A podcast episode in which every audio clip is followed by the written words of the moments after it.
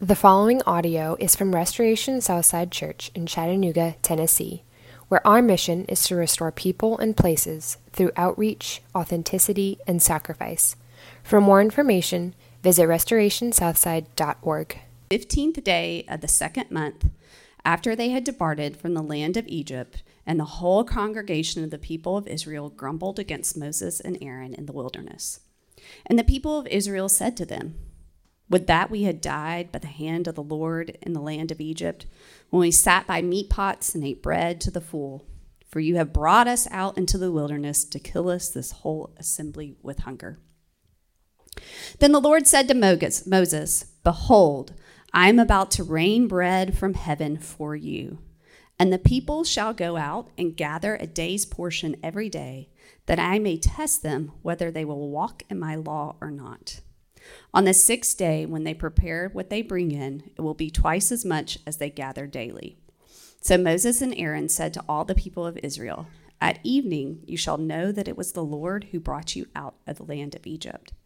And in the morning you shall see the glory of the Lord, because he has heard your grumbling against the Lord.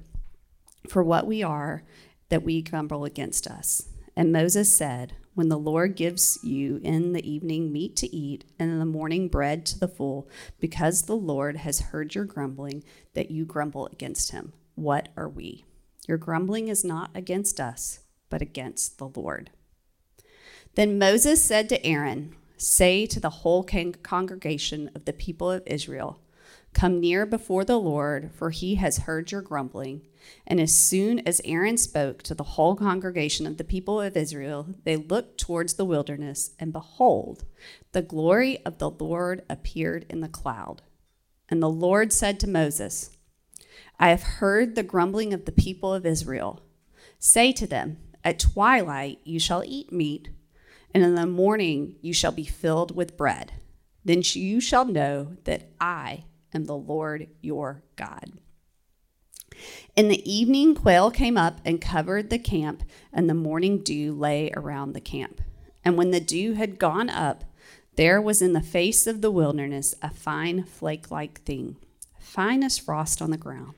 When the people of Israel saw it, they said to one another, What is it? For they did not know what it was. And Moses said to them, It is the bread that the Lord has given you to eat.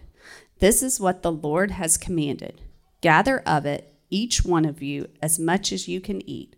You shall take an omer according to the number of people that each of you has in your tent. And the people of Israel did so. They gathered up some more, some less, but when they measured it, it was an omer. Whoever gathered much had nothing left over, and who had gathered little lacked nothing. Each of them gathered as much as he could eat. This is the word of the Lord. You may be seated. If you are in kindergarten through fifth grade, uh, you can go now to Children's Church and meet our volunteers in the back by the Kids Zone sign. If this is your first time, um, parents, please go with them so that we can get them checked in.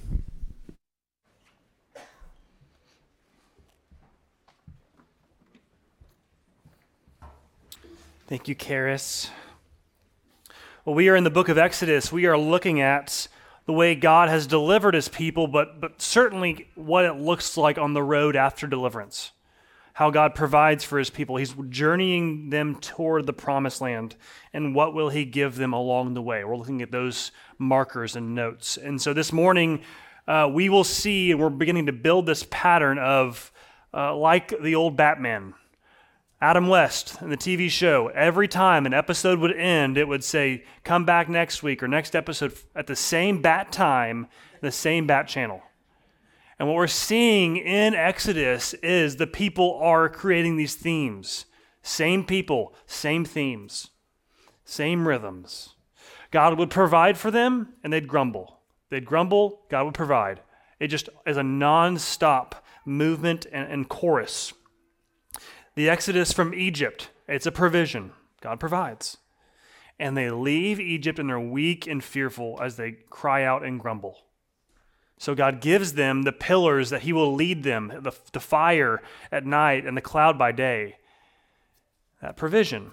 And then what do they do? They get to the Red Sea, the edge of it, and Egypt is coming back to take them back as slaves or to kill them, and they grumble and they cry out. What does God do? A provision opens up the sea, they walk through it, and they sing a song.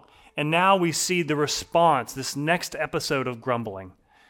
And God again will do what he always does He provides. And so this morning, we've said that Exodus, this whole entire series, is our biography. That if we look at it, you are in this story and I'm in this story, and the Israelites are us. And we'll see in this chapter of Exodus 16, the question for us and for the Israelites is answered. And that question is Are, are you really going to take care of my needs, God? When I lack, when I have a great need, when I'm running a deficit, will you show up? God, are you really going to take care of my needs and my lack? And so this morning we'll see that uh, first that our, our, our lack writes stories. Our lack writes stories. Uh, second, that our lack requires trusts. And third, that our lack ushers in satisfaction. And so, with that in mind, let's pray as we begin to study God's Word together. Let's pray.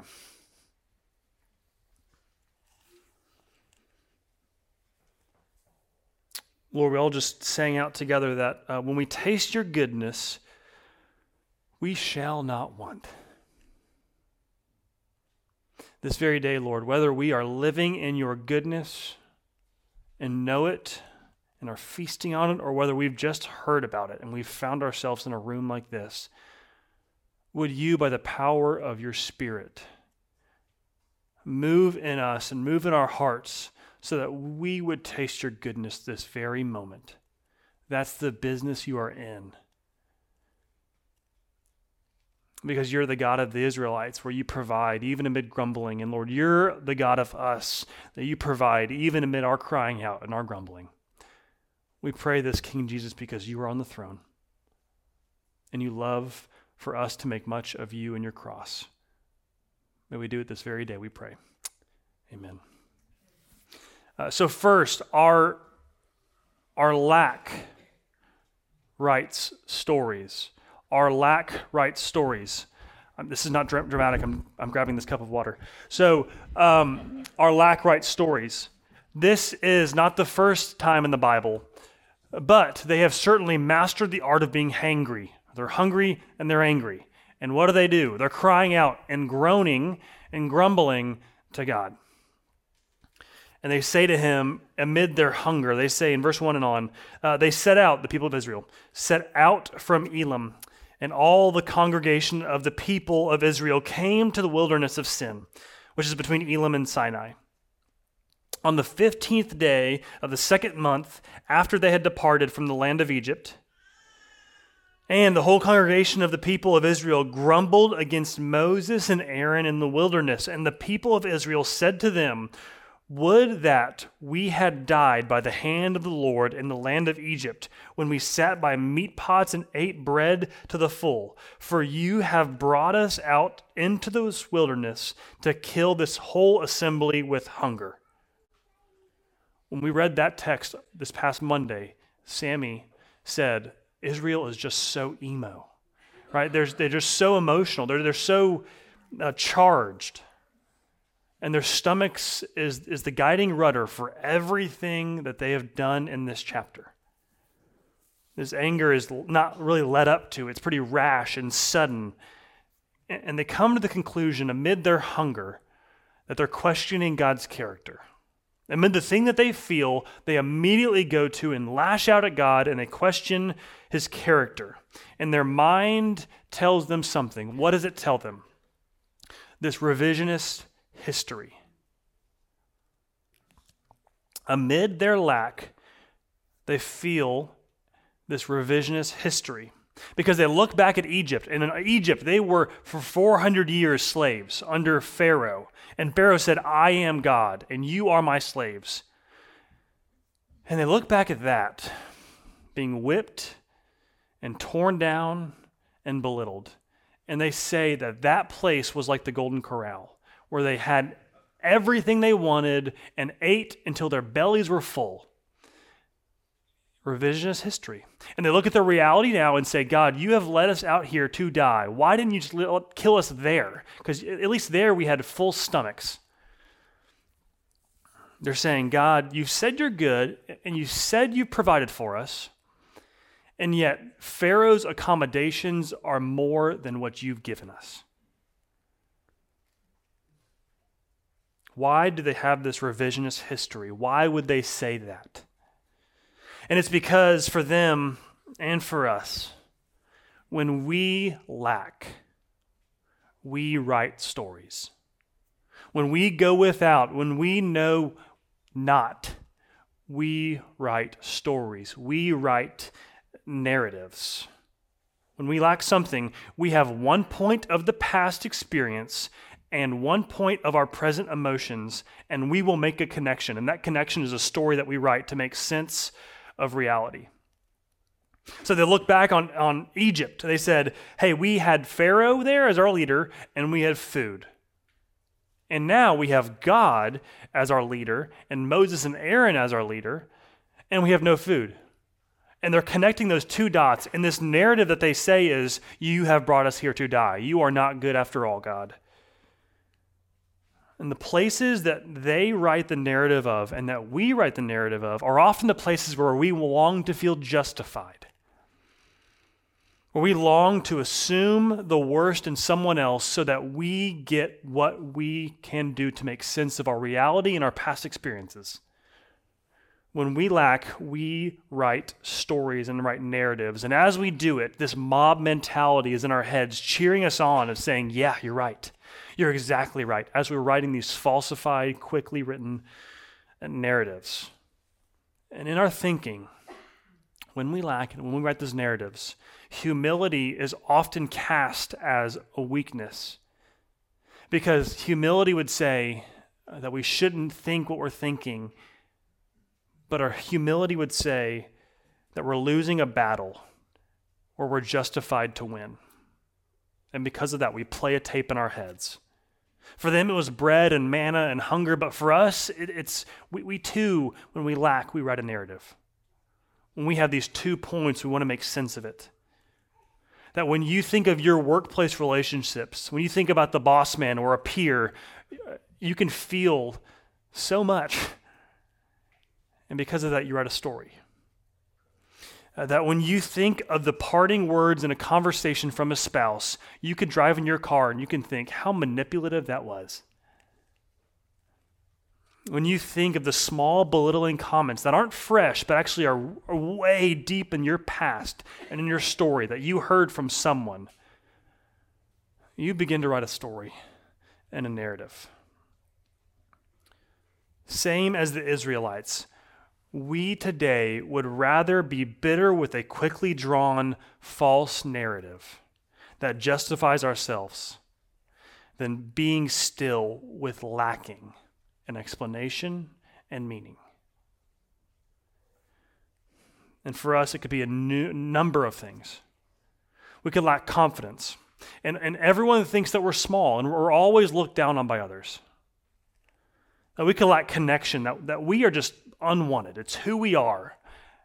And so we should go to some kind of falsified intimacy to get a fill. That we can lack clarity. And we're resigned to the worst option out there because the fog will never lift. We can lack purpose. And you are a misfit toy that blows like a tumbleweed in, a, in the world of meaning that everyone else has except you. You could lack peace. And you find comfort in fear because at least it tells you something. When we lack, we write stories to make sense of our world. And for the Israelites, they were lacking bread, and they quickly jumped, ir- irrationally jumped, to say, God, you have brought us out here to kill us via hunger. And when we lack, when we can't make sense of things, we write stories, and we ourselves are the victims and not the ones who are God's beloved. When we lack, we write stories. But, but when we lack, God has another purpose in mind.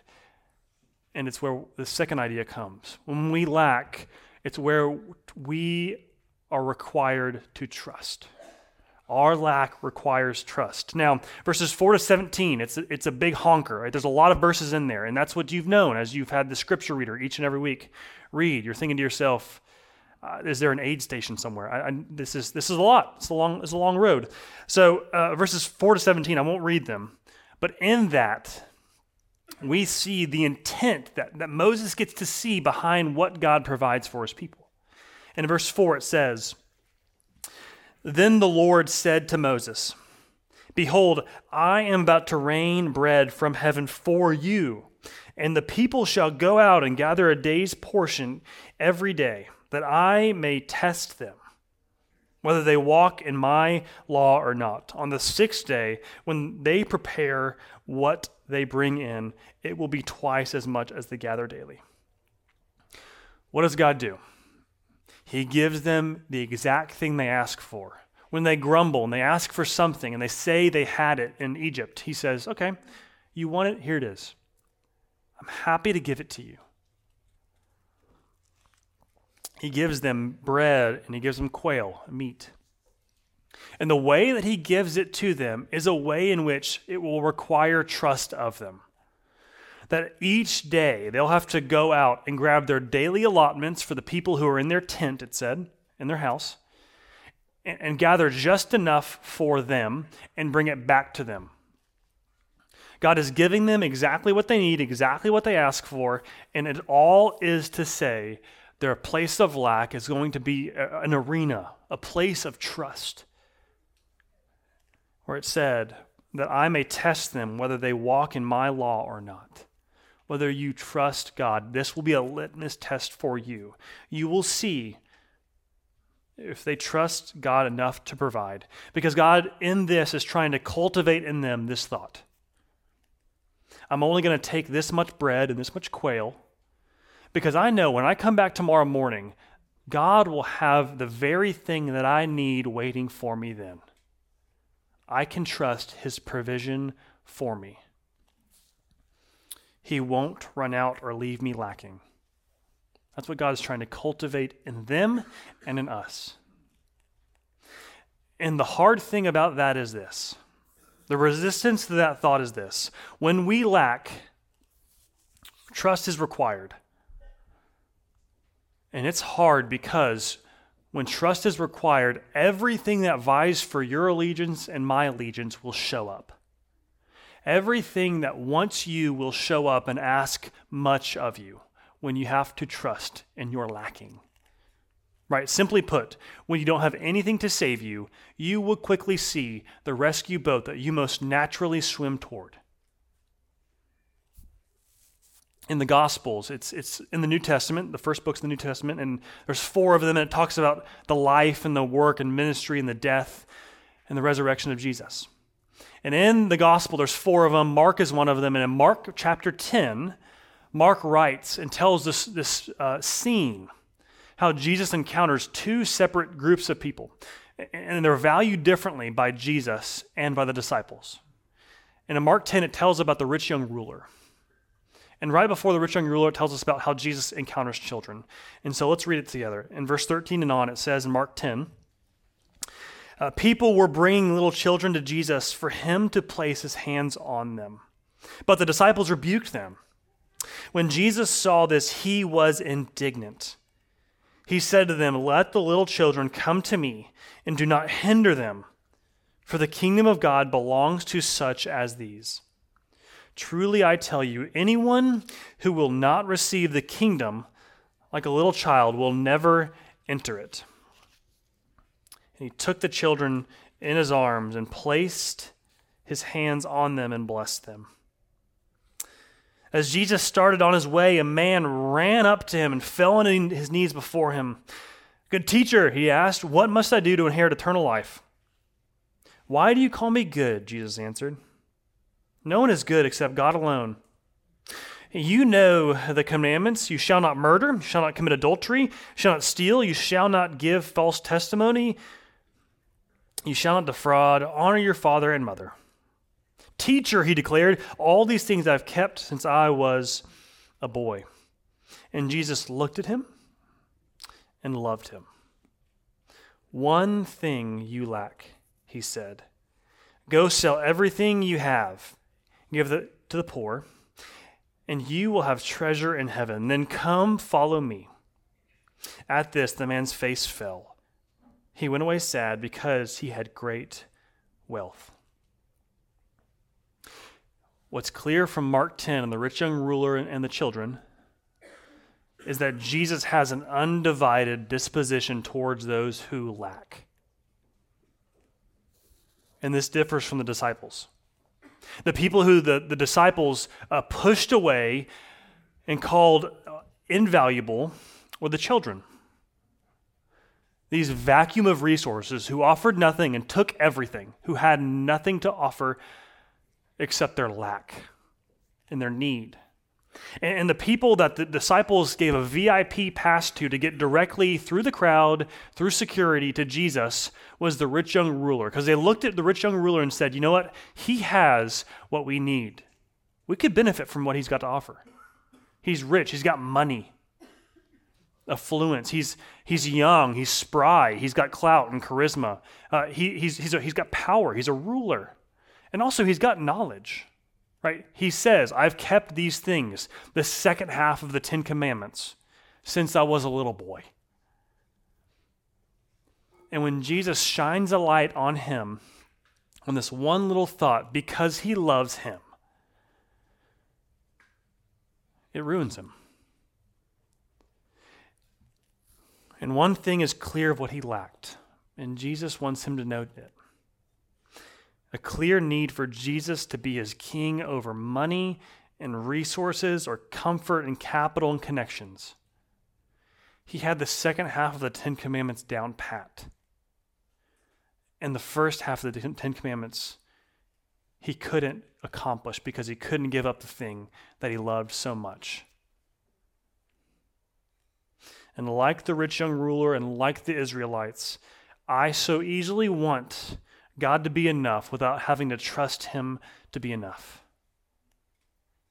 And in that way, I'm my own version of God, that I have everything and nothing is asked of me.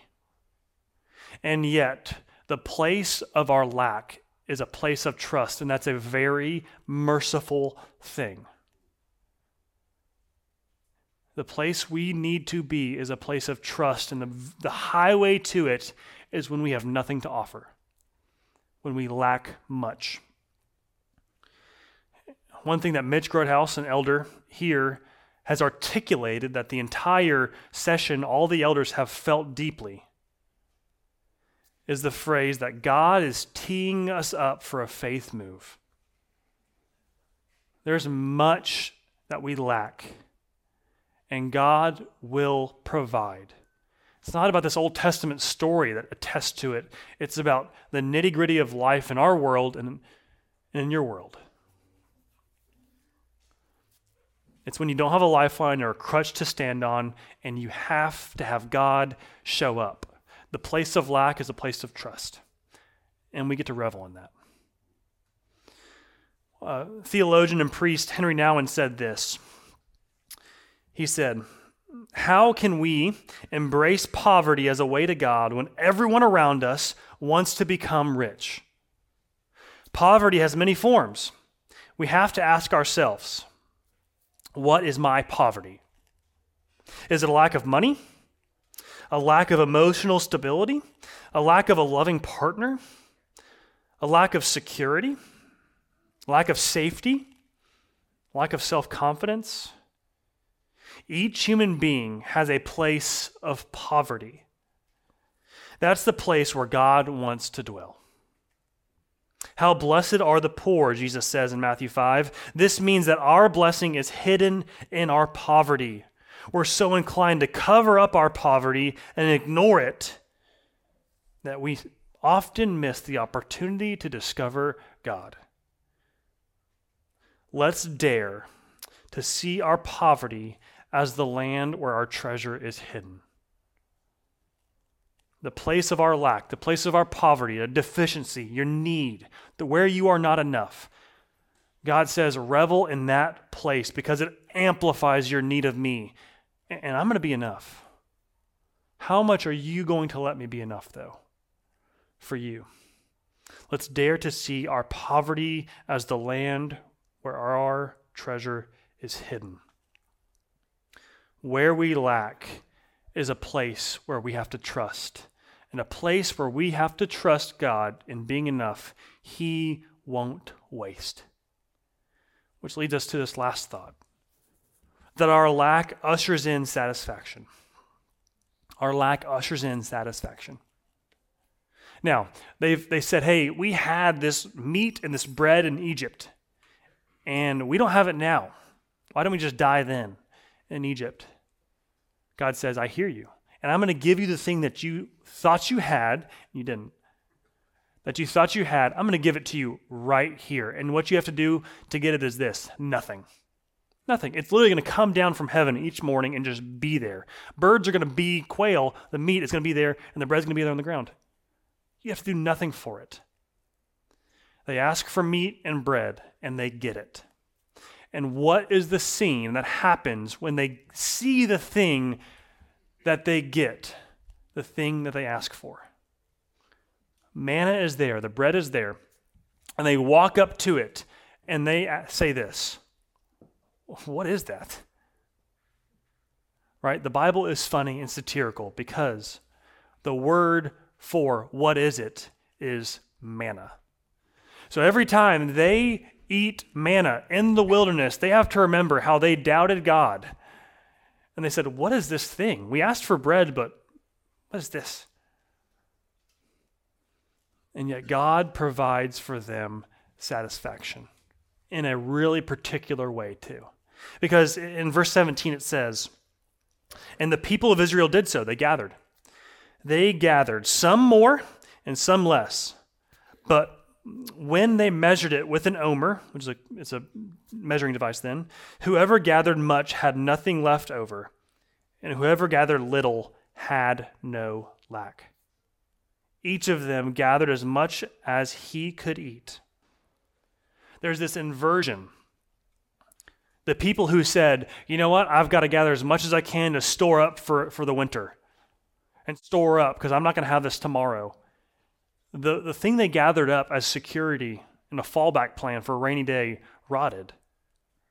And actually, there, there's, there's a, no delineation when it says, when you hoard things up, you yourself will rot. And yet, God says, of the people who gathered exactly what they needed for the day, because they knew tomorrow morning I'm going to come back to this place and God will have exactly what I need, it said they had no lack. The places that we lack, God offers satisfaction in, provision in, fullness in. And the lesson that Israel has to learn over and over and over again, and if this is our biography, we have to learn and have enough humility to say this is our lesson too. The lesson that they and we have to learn over and over again is that when we deal with someone who has limitless resources, it's not if God's going to run out. The question is if we're going to trust Him enough to provide in the way that He provides for us. Are we going to trust Him to be enough for us? And they'll learn that in the wilderness.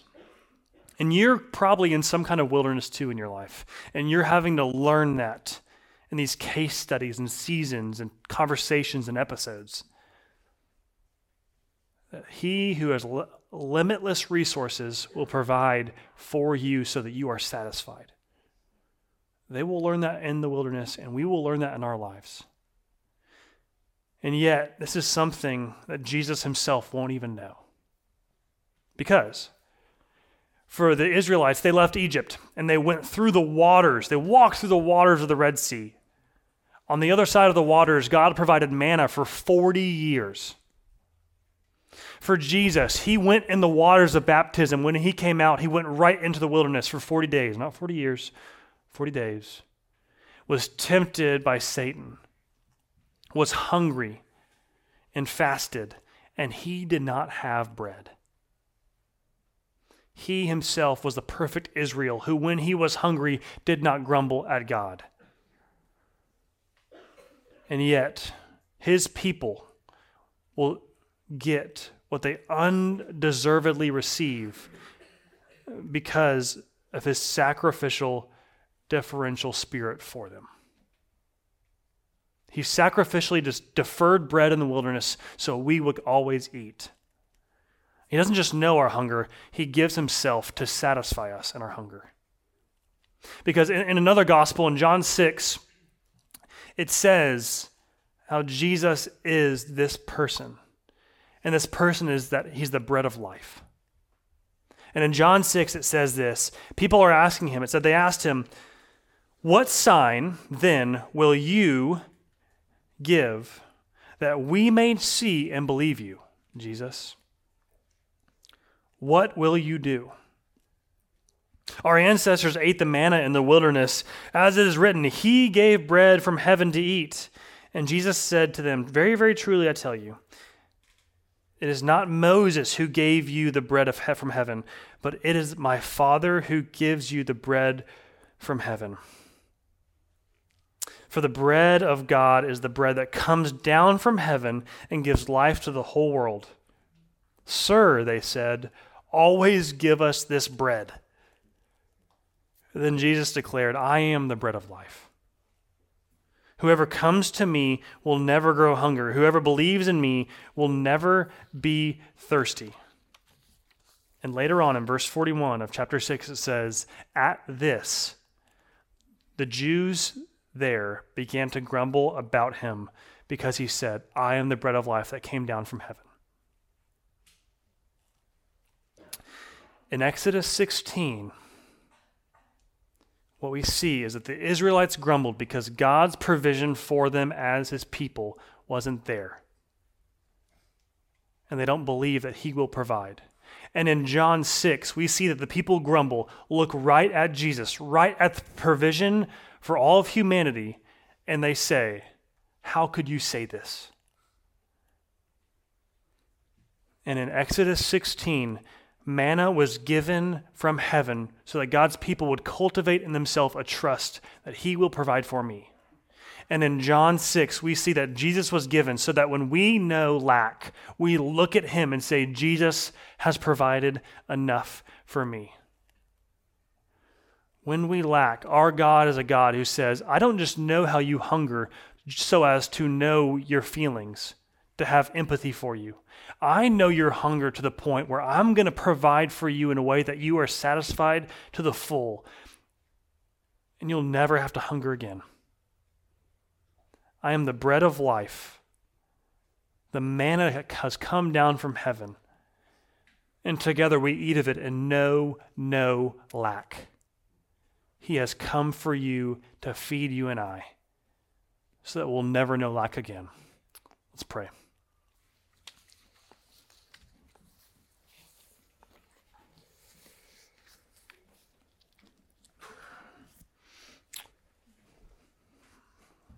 Lord, just as you told people about the promise of God giving bread from heaven, it wasn't Moses or Aaron, it was God who did that.